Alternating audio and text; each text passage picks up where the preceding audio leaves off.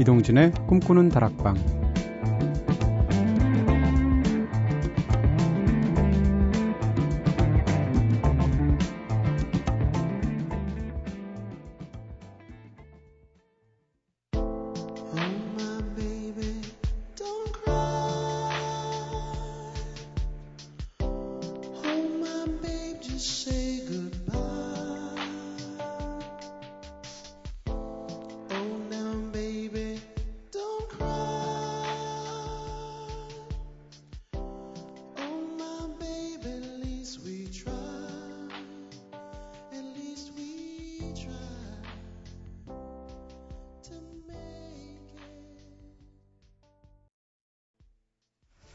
안녕하세요. 이동진입니다. 이동진의 꿈꾸는 다락방 오늘 첫 곡으로 들으신 노래는 모비였죠. At least we tried 들으셨습니다. 이 노래 들으면 저는 이상하게 네, 영화 같은 풍경들이 이렇게 눈앞에 막 펼쳐지는 것 같아요. 때로는 이 노래 들으면 어떨 때는 설원 같은 것이 눈앞에 쫙 펼쳐지는 것 같고 또 어떨 때는 산장이 보이는 것도 같고 말이죠.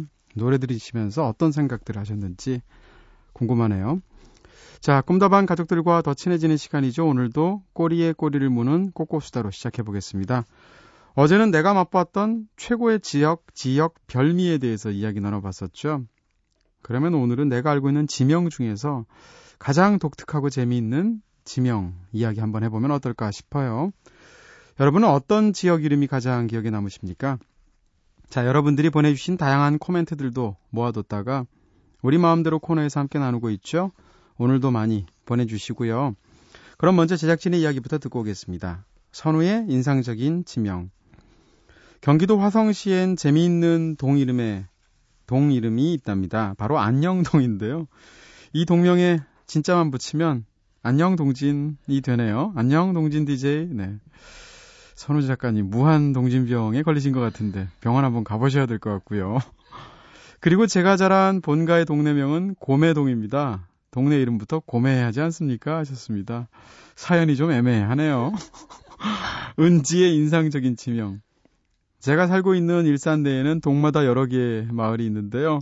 마을 이름들이 굉장히 예쁜 편이에요. 보통 달빛, 별빛, 햇빛 마을 같은 이름들인데 어렸을 때 제가 살던 마을 이름도 호수마을이라는 예쁜 이름이었죠.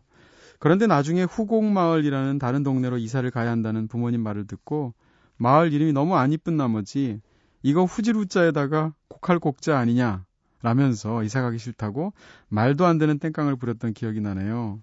한자에 약하셨군요. 후지루자? 네. 그리고 경북 영천, 경북 영천시 고경면에는 고돌이라는 마을이 있다고 하죠. 어, 그래요? 이 지역은 와이너리 지역으로 와인 투어 상품이 유명하다고 하는데 와이너리 지역 이름치고는 참 푸근하죠 하셨습니다. 네. 이 고돌이라는 마을에다 카지노 만들면 좋을 것 같은데. 순수 국산 카지노로, 네, 이쪽 코너에서는 고돌이하고, 이쪽에서는 골패하고, 여기서는 뭐 투호하고 이러면. 대가리도 있다고 그러죠? 네, 참. 제희의 인상적인 지명. 대구에서 학창시절 보낼 때 반야월이란 지명만 나오면 애들이 빵빵 터졌습니다. 뭔가 초, 촌스러움의 대명사처럼 여겼던 듯 한데요. 근데 이 지명에는 유래가 있습니다. 고려 태조 왕건이 후백제의 견훤과의 싸움에서 지고 나서 정신없이 도망칠 때 일인데요. 왕건이 한참을 도망치다가 보니까 어느덧 한밤이 되어 달이 떴다 해서 그곳이 반야월이라는 지명이 됐고요. 또 인근에는 안심이라는 동네가 있는데 왕건이 그곳에 다다르자 그제야 한숨 돌리고 안심할 수 있었다 해서 안심이란 지명이 붙었다고 합니다. 지금도 대구의 아이들은 반야월이라는 지명을 웃기게 생각할지 모르겠지만 이렇듯 역사적으로 의미 있는 동네 이름이랍니다 하셨습니다. 와, 이게 듣기만 해도 상식이 늘어나는, 네, 피가 되고 살이 되는 꿈다방이네요. 저도 몰랐는데, 저는 사실 반야월이 가수 반야월 씨 있잖아요. 아주 오래 전에, 수십 년 전에. 그분 이름만 알고 있었는데, 이분이 이게 여기서 이름을 따온 거였군요. 네. 이 반야월 씨께서 반야월, 아, 이 농담하면 안 되겠다. 아, 생각난다고 다 하면 안 되는데, DJ가 돼가지고 이제 마음이 편해져가지고요. 아, 하지 말아야지. 네. 저는요, 음, 인상적인 지명이 예전에 제가 이제 LA에서 한 1년 정도 연수를 했었는데요. 근데 LA에서 라스베가스로 가는 길이 있습니다. 그 고속도로를 타고 가다 보면 어, 캘리포니아에서 네바다 경계를 넘을 때쯤 나오는 큰 간판에 그 출구 간판이 나오는데 알파벳 스펠링이 이래요. ZZY, ZX. ZZ, Y, ZX예요. 이걸 어떻게 읽나 싶어서 굉장히 놀라서 나중에 제가 검색을 해봤었거든요. 근데 일부러 이게 이걸 지직스라고 읽는답니다. 실제 지명 이름인데 거기가 이제 사막 지역 모하비 사막 한 가운데거든요. 거기에 산업 시설을 만들면서 그 만든 사람이 일부러 알파벳의 끝자리들을 모아서 이 지명을 만들었다는 거예요. 그래서 이게 굉장히 유명한 지명이라고 하더라고요. 그래서 거기를 항상 차로 달리시는 분들이면 그 간판을 보고 저거 어떻게 읽는 거야 하는데, 네, 지금 딱 보니까 그 생각이 나네요. 자, 김현철 씨의 노래 들을까요? 동네.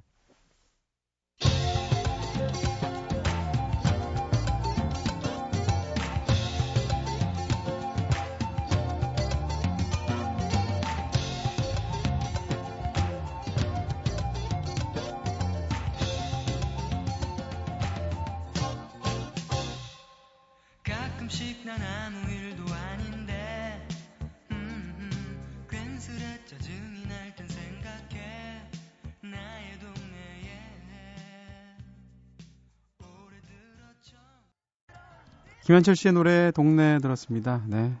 참 언제 들어도 흥겨운 노래예요. 여러분께서는 지금 이동진의 꿈꾸는 다락방 듣고 계십니다. 꿈다방 앞으로 보내주신 이야기들 함께 나눠볼까요? 어, 그 전에 감사 인사 드릴 분이 계시네요. 꿈다방 애청자 이상희님께서 지난주에 맛있는 과일을 보내주셨습니다. 요즘 들어서 과일 선물이 많이 들어오고 있는데 덕분에 과일 향 가득한 꿈다방이 됐습니다. 감사히 잘 먹었어요, 상희님. 네. 저희들이 반방송하면서 굉장히 불쌍해 보였나 봐요. 자, 그리고 특별히 이번 주 5일 동안은 사연 보내주신 분들 중에서 하루에 두 분씩 총 10분께 추첨을 통해서 선물 보내드립니다. 선물은 스타벅스의 2013년도 다이어리 그리고 인스턴트 커피 두 세트인데요.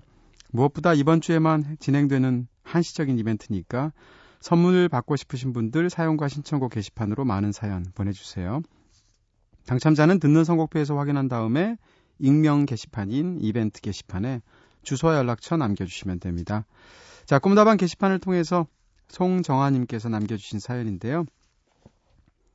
얼마 전에 미니로 동진이 오라버니가 꿈에 나타나서 로또 샀는데 꽝 됐다고 제가 사연 올리니까 소금 뿌리라고 하셨던 것 기억하시나요? 비록 로또는 꽝이 되었지만 며칠 후에 동생이 힘쓸 때 쓰라면서 저에게 아주 큰 돈을 보내주었지 뭡니까? 요즘 일이 잘 안 풀려서 힘들어하는 제가 안쓰러웠나 봐요. 동생도 살림하면서 아이들 키우느라 힘들 텐데 정말이지 생각지도 못했던 큰 돈을 보내줘서 이걸 내가 받아야 하나 말아야 하나 고민도 잠깐 했었습니다. 사람은 쌈짓돈이 있어야 한다면서 그래야 힘이 난다며 표현 안 해도 사랑하는 거 알지? 라는 말과 함께 입금된 돈을 보니까 항상 자신보다 부모님, 형제, 가족을 더 챙기고 사는 동생에게 미안한 마음이 들어서 무심히 전화 한 통 걸었습니다. 막상 고마운 마음을 전하려고 하니까 왜 그랬어? 근데 잘 쓸까? 잘 쓸 테니까 고마워. 라는 참 무뚝뚝한 표현 한마디밖에 나오지 않더라고요. 반성 많이 했습니다. 앞으로도 가족들에게 표현 많이 하고 살려고요. 속으로만 생각한다고 누가 알아주는 것도 아닌데 말이죠. 내 예쁘고 사랑스러운 동생아, 너무 고마워. 이 돈은 정말 꼭 필요한 곳에 소중하게 잘 쓸게. 사랑의 하트 세계 뿅뿅뿅 하셨습니다. 네, 그러면서 마지막으로 동진이 오라버니도 제 꿈에 나타나셔서 진이가 되어주심을 진심으로 감사드려요 하셨는데요. 어, 그러고 보니까 램프의 요정이 진이네요. 그쵸? 음. 송정아님은 동생이 로또네요. 자, 도, 꿈다방 미니 게시판을 통해서 이효정님께서 안녕하세요. 걸핏하면 밤새면서 디자인을 하고 있는 아줌마입니다. 재즈 방송 듣다가 이사 왔는데 방송 너무 좋네요. 그동안 영화 프로그램에서 동진님 봤었는데 목소리로 들으니까 참 좋네요 하셨습니다. 프로그램마다 임하는 자세가 달라지는 것 같아요. 저도 저도 은근히 좀 약간 다중이 기질 같은 게 있는 것 같은데 라디오 쪽으로만 오면 마음이 참 편해집니다. 자 문자로 0625님께서 625네요. 네. 동진님 뜬금없지만 12일 몬탕 여행기 들려주실 때 피아노 배경음악으로 들려주셨던 곡의 제목 알 수 있을까요? 며칠 전부터 너무너무 궁금했어요 하셨습니다. 아마도 우리나라 피아니스트 바이준의 당신의 사랑이 늘 행복하기를 이라는 제목의 연주곡 말씀하시는 것 같은데요. 잠깐 들려드릴게요.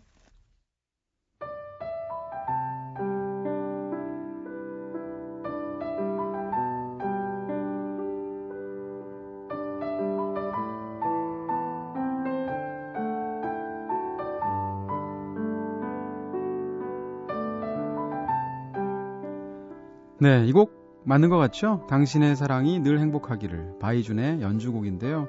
혹시라도 이 곡이 아니면 다시 한번 사연 보내주세요. 저희가 맞출 때까지 계속 틀어드립니다. 네, MBC TV 네, 방대한데 끝까지 틉니다. 네.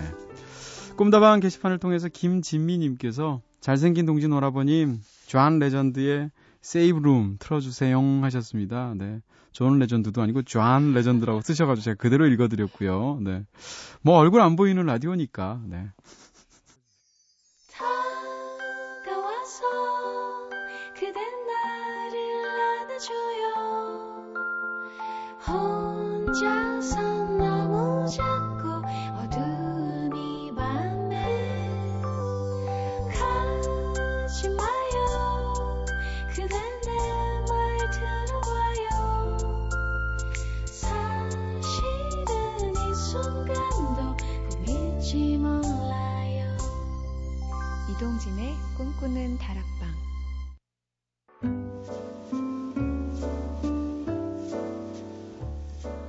꿈다방은 이렇게 늘 여러분들의 이야기 기다리고 있습니다. 꿈다방에 털어놓고 싶은 이야기 있으신 분들 저한테 사연 보내주세요. 휴대전화 메시지 샵 8001번, 단문 50원, 장문 100원, 정보 이용료 추가됩니다.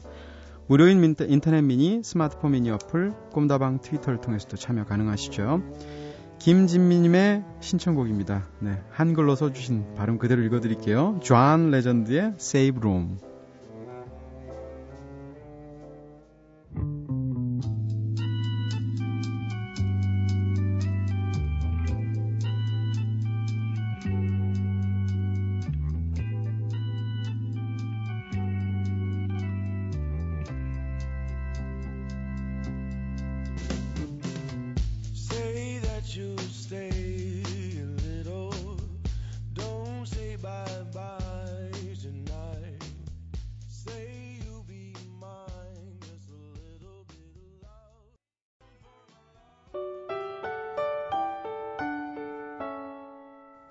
새벽 2시 이동진의 꿈꾸는 다락방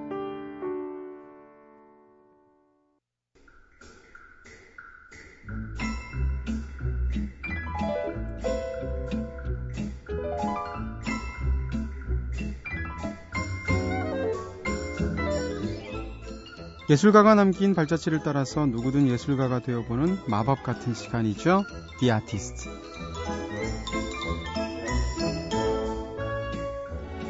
삶을 풍요롭게 하고 우리들에게 끊임없이 자극을 주기도 하는 예술가들의 이야기를 나누는 시간이죠. 어, 지난주 방송에서는 프라하가 사랑한 예술가 그리고 20세기를 대표하는 세계적인 작가 프란츠 카프카의 삶에 대해서 함께 들여다봤습니다. 어, 디 아티스트 코너 오늘도 새로운 인물로 이야기를 이어가야겠죠. 요즘 들어서 이분의 작품 세계를 고스란히 담아낸 기획 전시가 네, 굉장히 많은 분들에게 큰 관심을 받고 있다고 하는데요. 실제로 전시가 열리고 있는 서울 시립미술관 앞은 연일 전시를 보려는 사람들로 장사진을 이루고 있다고 합니다. 네, 이쯤 되면 감 잡으신 분들 많을 것 같은데요. 동화적인 상상력을 기반으로 해서 자신만의 세상을 창조해내는 영화 감독이죠. 오늘은 팀 버튼 감독에 대해서 함께 이야기 나눠볼까 합니다. 언제 감았는지 가늠할 수 없을 정도로 독특한 헤어스타일, 그리고 흐리멍덩한 눈에 기다란 얼굴. 사실 팀 버튼 감독의 외모에서 풍기는 이미지만으로도 범상치 않음을 충분히 느낄 수 있는데요. 흔히 이런 얼굴 스타일을 덕후 스타일이라고 하죠. 외모에서 풍기는 이미지 때문인지 그의 이름 앞에는 괴짜, 악동, 기괴한 상상력 같은 다양한 수식어가 늘 붙어 다니는데요. 얼마 전에는 전시의 관계로 한국을 방문하기도 했었죠. 그 당시 서울 광장시장에서 빈대떡과 막걸리로 소박한 저녁 식사를 즐기는 모습이 화제가 되기도 했었는데요. 그리고 또 그 식당 벽에 자신의 트레이드 마크인 해골 캐릭터의 낙서를 남기는 익살맞은 모습을 보여주기도 했습니다. 왠지 팀버튼이라면 어릴 적부터 남다른 아티스트 기부, 기운을 폴폴 내뿜었을 것 같은 기대가 절로 드는데요. 자, 그럼 지금부터 생각만 해도 흥미로울 것만 같은 그의 이야기 속으로 함께 들어가 볼까, 들어가 보도록 할까요? Alone and insane, encased in his tomb. Vincent's mother burst suddenly into the room. She said, If you want to, you can go out and play. It's sunny outside and a beautiful day. His mother said, You're not possessed and you're not almost dead. These games that you play are all in your head. You're not Vincent Price, you're Vincent Malloy. You're not tormented or insane, you're just a young boy. You're seven years old and you are my son. I want you to get outside and have some real fun. Her anger now spent, she walked out through the hall. And while Vincent backed slowly against the wall, the room started to sway. 네, 지금 듣고 계신 작품은 팀 버튼 감독의 데뷔작인 단편 애니메이션 빈센트에서 한 장면 저희가 들려드렸는데요. 늘 우울하고 어두운 소년인 빈센트의 이야기를 들려주고 있는 작품이죠. 여기서 재밌는 것은 주인공 빈센트가 바로 팀 버튼 본인의 내면 세계와 어린 시절의 모습을 그대로 투영한 인물이라는 겁니다. 그래서 팀버튼 감독의 많은 팬들이 자서전 같은 이 작품을 굉장히 아낀다고 하는데 저 역시 참 좋아하는 작품이에요.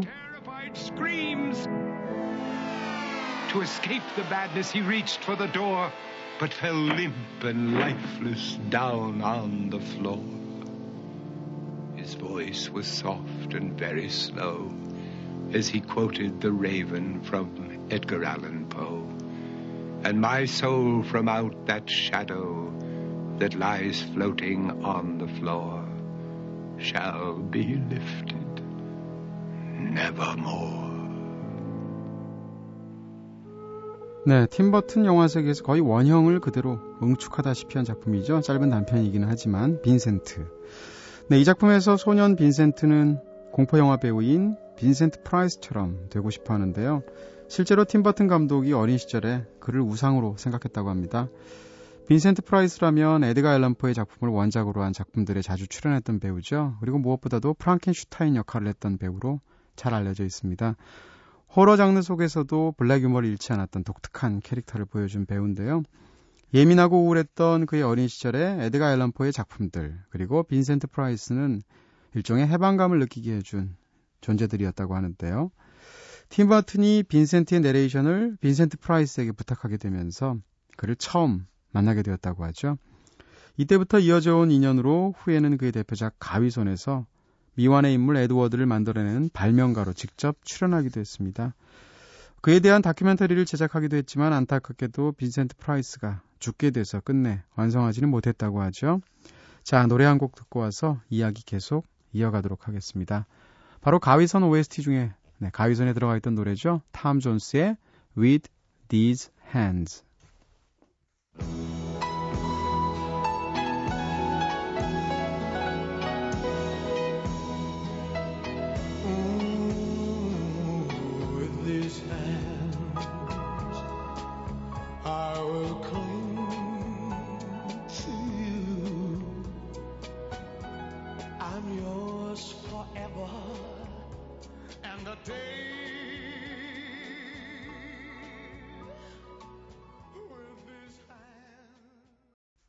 네, 탐 존스의 노래 With These Hands 들으셨습니다. 가위손에 들어가 있는 노래죠. 자, 여러분께서는 지금 이동진의 꿈꾸는 다락방 듣고 계신데요. 오늘 디 아티스트 코너에서는 할리우드의 초현실주의자, 네, 그리고 또 독특한 상상력으로 자신의 세계를 창조해내고 있는 팀 버튼에 대해서 함께 이야기 나누고 있습니다. 자, 좀 더 그의 어린 시절 이야기를 해보도록 할게요. 팀 버튼은 캘리포니아주 버뱅크 시에서 태어났는데요. 여기는 LA의 교외 지역이라고 할 수가 있겠죠. 어, 팀 버튼은 스스로 그곳을 가리, 가리켜서 지옥의 구덩이라는 표현을 쓰기도 했는데 한 인터뷰에서 자신의 불행했던 유년 시절에 대해서 이렇게 솔직하게 털어놓기도 했습니다.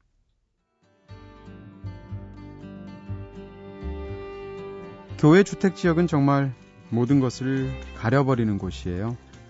어쩌면 사람들은 평범함, 평범함이라는 이름으로 이해할 수 없는 면들을 가리고 있는 것일지도 모릅니다. 그래서 이런 세상에 난 곧 죽을 거야. 라는 마음으로 지냈던 날이 참 많았던 것 같은데요. 어셔가의 몰락이나 갈가마귀 같은 에드가 앨런포의 소설들을 원작으로 한 영화, 그리고 거기에 나오는 빈센트 프라이스 덕분에 저는 죽지 않고 살았습니다.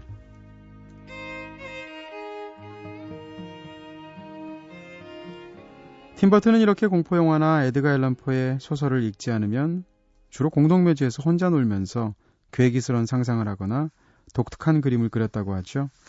어두운 기운으로 가득한 소녀는 친구들과 이웃들에게서 점점 고립되어 가면서 늘 외톨이로 지냈다고 합니다.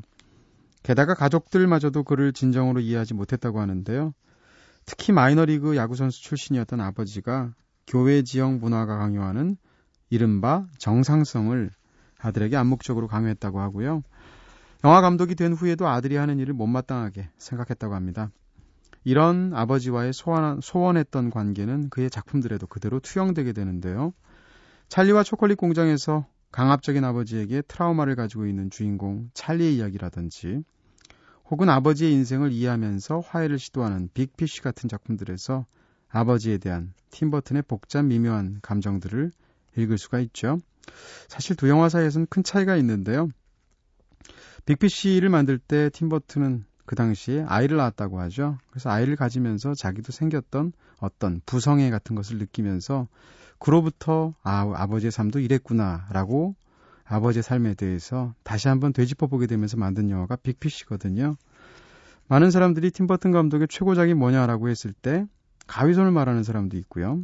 배트맨 시리즈를 말하는 사람도 있고 또 초기적인 비틀주스를 거론하는 사람도 있는데 저는 빅피쉬가 가장 좋은 것 같아요. 기회 되실 때 한번 이 작품 꼭 보시라고 권해드리고 싶습니다. 걸작이면서 너무나 감동적인 작품이고요. 그런데 늘 비상식적이면서 좀 이상하기도 했던 팀버튼도 사람들에게 어린 시절에 인정받는 재주가 하나 있었다고 하죠. 바로 그림 그리는 재주였습니다. 고교 시절에 버뱅크 시의 오물 처리 포스터 디자인 공모전에서 1등상을 받으면서 팀버튼의 작품은 그 지역을 운행하는 쓰레기차에 두 달이나 붙어 있기도 했다고 하는데요. 이게 영광인 거 맞죠? 그 외에도 매년 할리, 할로윈 대위가 찾아오면 이웃집 창에 크리스마스라든지 할로윈에 대한 장식들을 그려주면서 그의 영화에서 주요 캐릭터가 되었던 할로윈 호박, 눈 오는 풍경, 거미, 해골 같은 그만의 독특한 캐릭터들을 이때부터 이미 선보이기 시작했다고 합니다. 자, 그 후에 디즈니가 설립한 캘리포니아 예술학교에 장학생으로 들어가서 애니메이션을 공부하면서 애니메이터가 됐고요. 사, 학교를 졸업한 뒤에 자연스럽게 월트 디즈니사의 애니메이터로 취직을 하게 됩니다. 여기서 노래 한 곡 듣고 그가 만든 작품들에 대해서 좀 더 자세히 이야기 나눠보도록 할게요. 네, 펄점의 노래 골랐는데요. 제가 아까 말씀드렸던 빅피쉬에 등장하는 곡입니다. Man of the Hour.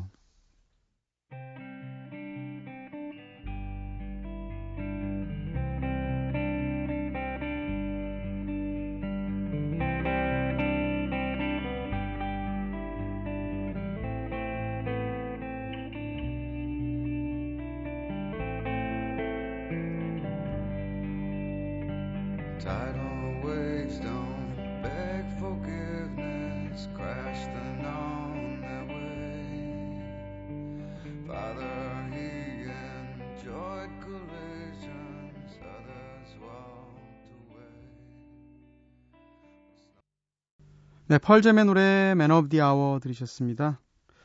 어, 빅피쉬에 등장하는 노래로 들려드렸고요. 사실 빅피쉬 아까 잠깐 말씀을 드렸는데 네, 평론가로서 별점 매기는 게 참 때로는 신경이 굉장히 많이 쓰이는데 이 작품 별 다섯 개 준 기억이 납니다. 1년에 별 다섯 개 매기는 작품이 한 두세 편밖에 안 되거든요. 당시 20자평을 왜 판타지 영화냐에 대한 질문에 팀버튼은 이렇게 말한다 라고 20자평을 제가 썼던 기억이 나요. 네, 멋진 작품이고요.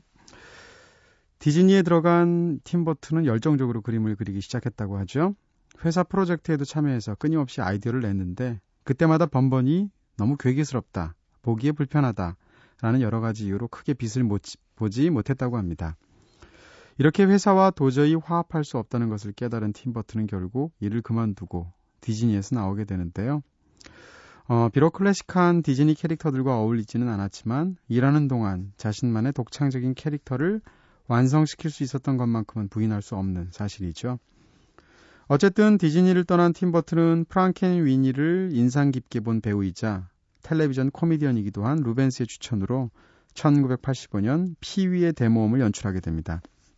이 작품이 의외로 흥행에 성공하게 되면서 이어서 연출한 작품, 국내에서는 유령 소동이라는 제목으로 출시되기도 했던 비틀주스라는 작품이 크게 성공을 거두면서 팀버튼은 흥행 감독으로서 세상에 이름을 알리게 됩니다. 그리고 그의 세 번째 장편 작품으로 제작비 3,500만 달러를 쓸 수 있게 된 블록버스터 배트맨의 연출을 맡게 되죠. 요즘이야 뭐 1억 달러 다 넘어야 대작이지만 그 당시에는 이 정도는 상당히 큰 금액이었고요. 이 작품을 맡으면서 팀 버튼은 할리우드의 세계와 끊임없이 충돌하게 됩니다. 우선 스튜디오와 먼저 숱한 마찰을 일으켰다고 하는데요. 당시에 그는 스튜디오 간부와의 미팅을 커다란 짐승을 상대하는 것 같았다. 라는 말로 회상하기도 했습니다. 다행히 영화는 완성되었지만 숫자로 환산되는 흥행에 대한 압박감, 강박 이런 것들이 갓 서른 살을 넘긴 팀버튼을 압박했고 그는 배트맨 개봉 전에 급기야 잠적을 하기까지 했죠. 하지만 개봉 이후에 이 영화는 정말 엄청난 성공을 거두게 됩니다. 영화의 우울한 분위기라든지 혹은 좌절한 슈퍼히어로의 분위기에 대해서 사람들이 열광하기 시작했고 배트맨은 그해 모든 영화를 통틀어서 박스오피스 1위를 차지하게 됩니다. 실제로 지금까지 나온 그의 많은 작품들 중에서도 나온 지 20년이 넘은 배트맨이 아직까지도 흥행 기록 1위를 기록하고 있다고 하는데요. 이어서 나온 배트맨 2편은 역사상 가장 어두운 블록버스터라는 평가까지 받게 되죠. 배트맨 시리즈는 지금까지 모두 7편이 나왔는데요. 1, 2편을 팀버튼이 만들었고 이후에 3, 4편을 다른 사람이 만들었죠. 배트맨과 로빈, 배트맨 포에버 같은 작품인데 지금 이 작품 기억하시는 분들 아무도 없을 거예요. 그리고 나서 크리스토퍼 놀런이 다크나이트 시리즈 3부작으로 다시 배트맨 시리즈를 5편, 6편, 7편을 만들게 됩니다. 영화를 좋아하는 사람들 중에서는 배트맨 시리즈 중에 최고가 무엇이냐를 놓고 종종 감론을박을 하기도 하는데요. 어떤 사람은 어, 배트맨 1편이 역시 최고지. 아니야, 2편이야. 라는 사람도 있고요. 또는 사람에 따라서는 그래도 역시 다크나이시지 하는 사람도 있습니다. 저는 좀 후자 쪽인 것 같아요. 자, 어쨌건 배트맨 시리즈로 할리우드의 거대 영화사들이 서로 팀버튼을 차지하기 위해서 달려들면서 어, 그럴수록 그는 할리우드와 거리를 두면서 꾸준히 자신의 내면에서 프로젝트들을 길어 올렸습니다. 팀버튼은 한 인터뷰에서 줄곧 영화 작업에 대해서 그것은 나를 나 자신을 발견하는 과정이다 라고 말을 한 적이 있는데요. 그 부분에 대해서 좀 더 자세하게 들려드릴게요.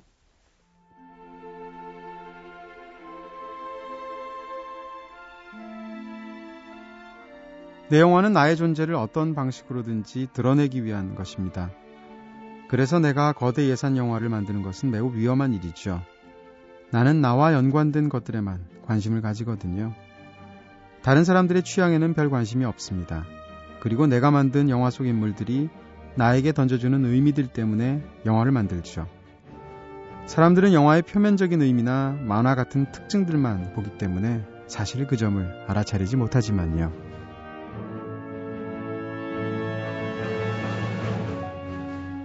이처럼 끊임없이 할리우드의 거리를 두면서도 할리우드의 전설이 되어버린 팀버튼 감독. 사실 할리우드에서 팀버튼만큼 오랜 세월 탁월하게 자신의 멋진 상상력을 자신만의 세계로 구축해온 감독이 또 누가 있을까 싶어요. 자신을 받아주지 않는 세상에서도 꿋꿋하게 자신의 길을 가는 고독하지만 순수한 영혼의 소유자인 팀버튼.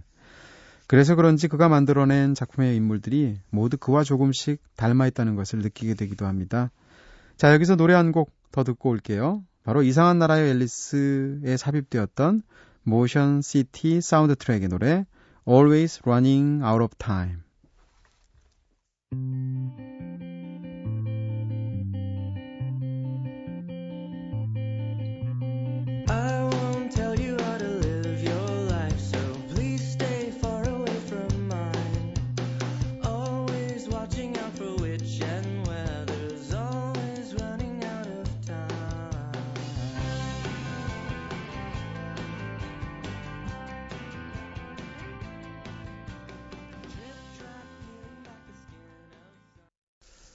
모션 시티 사운드트랙의 노래 Always Running Out of Time 들으셨습니다. 네, 항상 시간이 모자르죠, 그렇죠?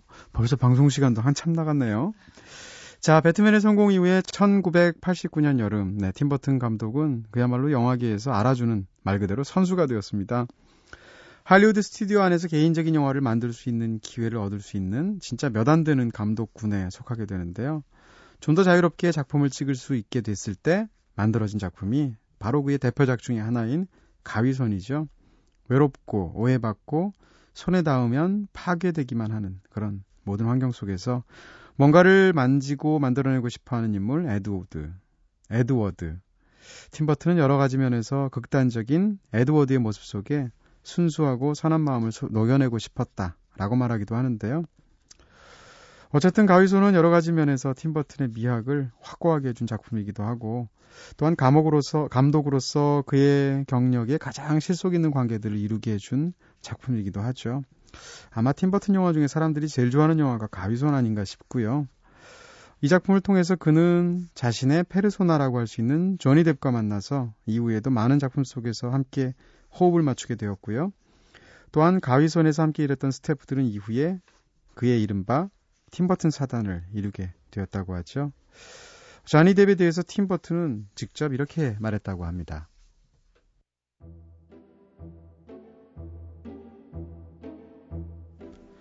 저는 변신할 수 있는 배우를 좋아합니다. 그 모습을 보고 있자면 너무 흥미진진하거든요. 그리고 저는 저니처럼 뭐랄까 자신이 어떻게 보일지 신경 쓰지 않는 배우, 뭐든 하려는 배우를 보면서 에너지를 얻죠. 네, 두 사람은 에드우드, 슬리피 할로우, 찰리와 초콜릿 공장, 스위니 토드, 이상한 나라의 앨리스까지 참 많은 작품들에서 함께 했었죠. 어, 조니 뎁도 참 특이한 배우예요. 조니 뎁은 말하자면 스타성으로부터 끊임없이 도망치는 방식으로 오히려 스타성을 이어간 굉장히 역설적인 스타라고 할 수 있을 텐데요. 그런 것이 팀버튼하고도 굉장히 잘 맞는 그런 느낌이 있고요. 배트맨 2를 만들면서 팀버튼은 개인적으로 가장 힘든 시기를 보냈다고 하는데요. 함께 무대 연출을 하던 동료였던 안톤 퍼스트가 스스로 목숨을 끊는 일이 생겼고 또한 약혼을 했었던 리사 마리와 결혼에 실패한 일도 생겼습니다. 그리고 자신이 세운 회사는 위기를 맞이했다고 하죠. 훗날 팀버튼은 이 시기를 가리켜서 앨리스의 이상한 나라에 진짜 온 것 같았다 라고까지 표현을 했는데요. 겉모습만 화려했던 할리우드의 환경에서 벗어나고 싶었던 팀버튼은 배트맨 2 이후의 차기작으로 역사상 최악의 감독이라고 흔히 손꼽히는 에드워드 우드 주니어의 삶을 다룬 흑백 영화 에드 우드가 개봉하게 됩니다. 평론가들 사이에서 그의 최고작으로 꼽히기도 하는데 사람에 따라서는요. 흥행 서정, 성적만큼은 이 에드 우드라는 영화가 정말 참패에 가까운 성적을 기록했죠. 하지만 이후에도 그는 굴하지 않고 그가 하고 싶었고 만들고 싶어 했던 영화들을 뚝심 있게 밀고 나가는데요. 네, 외계인들의 침공을 다룬 영화 화성 침공, 그리고 워싱턴 어빙의 원작으로 옮긴 고딕 호러물인 슬리피 할로우. 시리즈의 속편이 아니라 새로운 관점과 상상력으로 새로 만들어낸 작품인 혹성 탈출. 아버지와의 화해를 그린 아까 말씀드린 행복한 판타지 영화 빅피쉬. 그리고 초콜릿 천국을 새롭게 이미지화해서 만든 작품인 찰리와 초콜릿 공장. 최근에 이상한 나라의 앨리스와 스위니 토드까지 정말 팀버튼의 손을 거쳐간 작품들은 누가 봐도 참 팀버튼스럽게 탄생되기도 했죠. 이를 가리켜서 버튼 스타일에 관한 명칭인 버튼에스크라는 신조 단어까지 생기게 됩니다.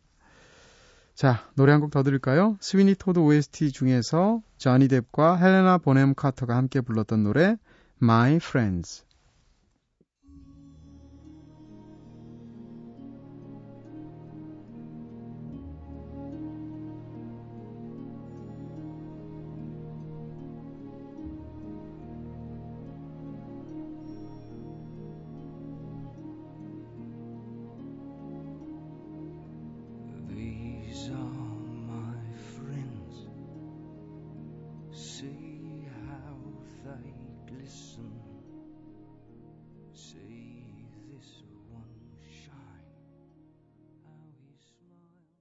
네, My Friends 들었습니다. 자니 뎁과 헬레나 보넴 카터가 함께 불렀던 네, 뮤지컬이었죠. 스위니 토드 중에서 들으셨습니다.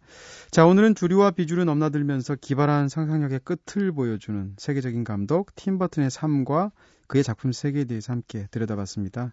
사실 영화 평론가로서 최근에 팀 버튼의 작품들이 좀 실망스럽기도 한 게 사실이었거든요. 최근의 경우에. 그렇지만 한 사람의 작품 세계가 오래 계속되다 보면 뭐 그런 순간도 생기는 거고요. 또 어떤 작품들로 돌아올지 네, 굉장히 궁금해지는 그런 정말 훌륭한 감독이죠. 현재 팀버튼은 혹성 탈출에서 처음 만났던 배우인 헬레나 보넴 카터와 살고 있다고 하죠.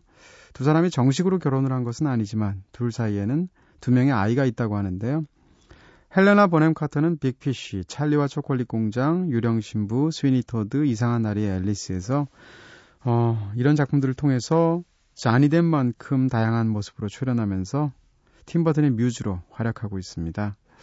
아, 그러고 보면 참 팀버튼은 자신의 배우자나 애인을 영화 속에 출연시킬 때 네, 굉장히 독특하고 기괴한 모습으로 출연시키는 것 같아요. 예를 들어서 리사 마리랑 사귈 때 만들었던 화상침공에 보면 리사 마리가 외계인으로 나오는데 머리가 어마어마하게 크게 분장해서 나오거든요. 그리고 또 헬레나 포넴 카터 같은 경우에 이상한 날의 앨리스에서 보게 되면 너무나 기괴한 모습의 붉은 여왕으로 나오잖아요. 자기가 사귀거나 함께 사는 여자라면 예쁘게 포장하고 싶을 것 같은데 예를 들면 로베르토 베니니처럼 인생은 아름다워 같은 영화를 보면 그냥 감독이 아내가 예뻐 죽는 게 보이잖아요. 근데 그렇게 하지 않고 팀버튼 감독은 진짜 네, 자신이 사귀는 사람조차도 이렇게 기괴하게 영화 속에서 집어넣는 것 같습니다. 어쨌건 팀버튼의 다음 작품에서 자니 뎁이라든지 헬레나 본햄 카터가 이번에는 또 어떤 모습으로 나올지 등장하게 되는, 되는지에 대해서 기대해 보는 것도 재미 중에 하나가 아닌가 싶기도 하고요. 자, 마지막으로 팀버튼과 인터뷰를 진행했던 시인이자 저널리스트인 데이빗 브레스킨이 그에 대해서 썼던 문장들 함께 나누면서 오늘 The Artist 마무리할까 합니다.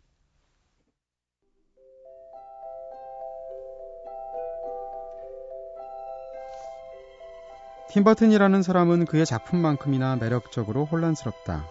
그는 산만하고 재미있는가 하면 바깥 세상과는 철저하게 동떨어져 있다. 음침한가 하면 농담꾼이고 진지한 예술가인가 하면 멍청한 괴짜이기도 하다.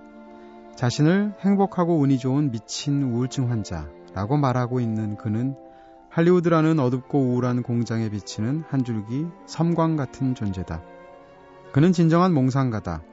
보통 우리 문화에서 찬밥 취급을 받는 만화 같은 이미지를 보여주는 사람에게 몽상가라는 호칭을 붙여주는 경우는 흔하지 않지만 어쨌든 그는 현재 우리의 문화를 축복하면서 동시에 그 면전에다 대고 침을 뱉는다.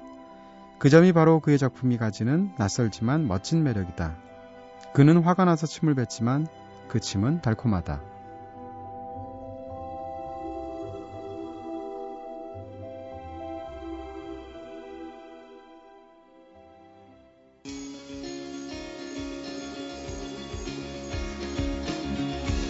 영화, 책, 여행, 음악이 있는 시간. 꿈꾸는 다락방. 오늘 The Artist 코너 팀버튼 이야기로 한 시간 꽉 채워봤습니다. 지금까지 연출의 김재희, 구성의 이은지, 김선우, 저는 이동진이었습니다. 내일은 이대화 씨와 함께 Conversation Music으로 반갑게 다시 돌아올게요. 이제 이동진의 꿈꾸는 다락방 오늘은 여기서 불 끌게요.